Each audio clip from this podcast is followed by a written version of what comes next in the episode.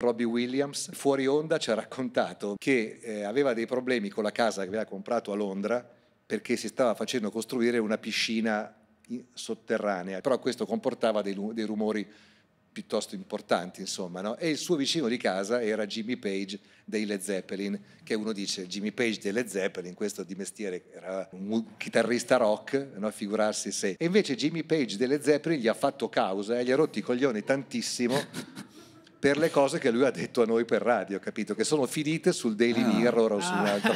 Madonna. Sì, sì. Hai capito Jimmy Page come un avvoltoio? Sì, che... Pronto. E Robbie Williams non se la poteva prendere che questo fosse il chitarrista delle Zeppelin e si lamentasse perché una ruspa per un mese avrebbe dovuto scavare, insomma. Eh, il rock a un certo e punto. il rock finisce. Il rock finisce per tutti.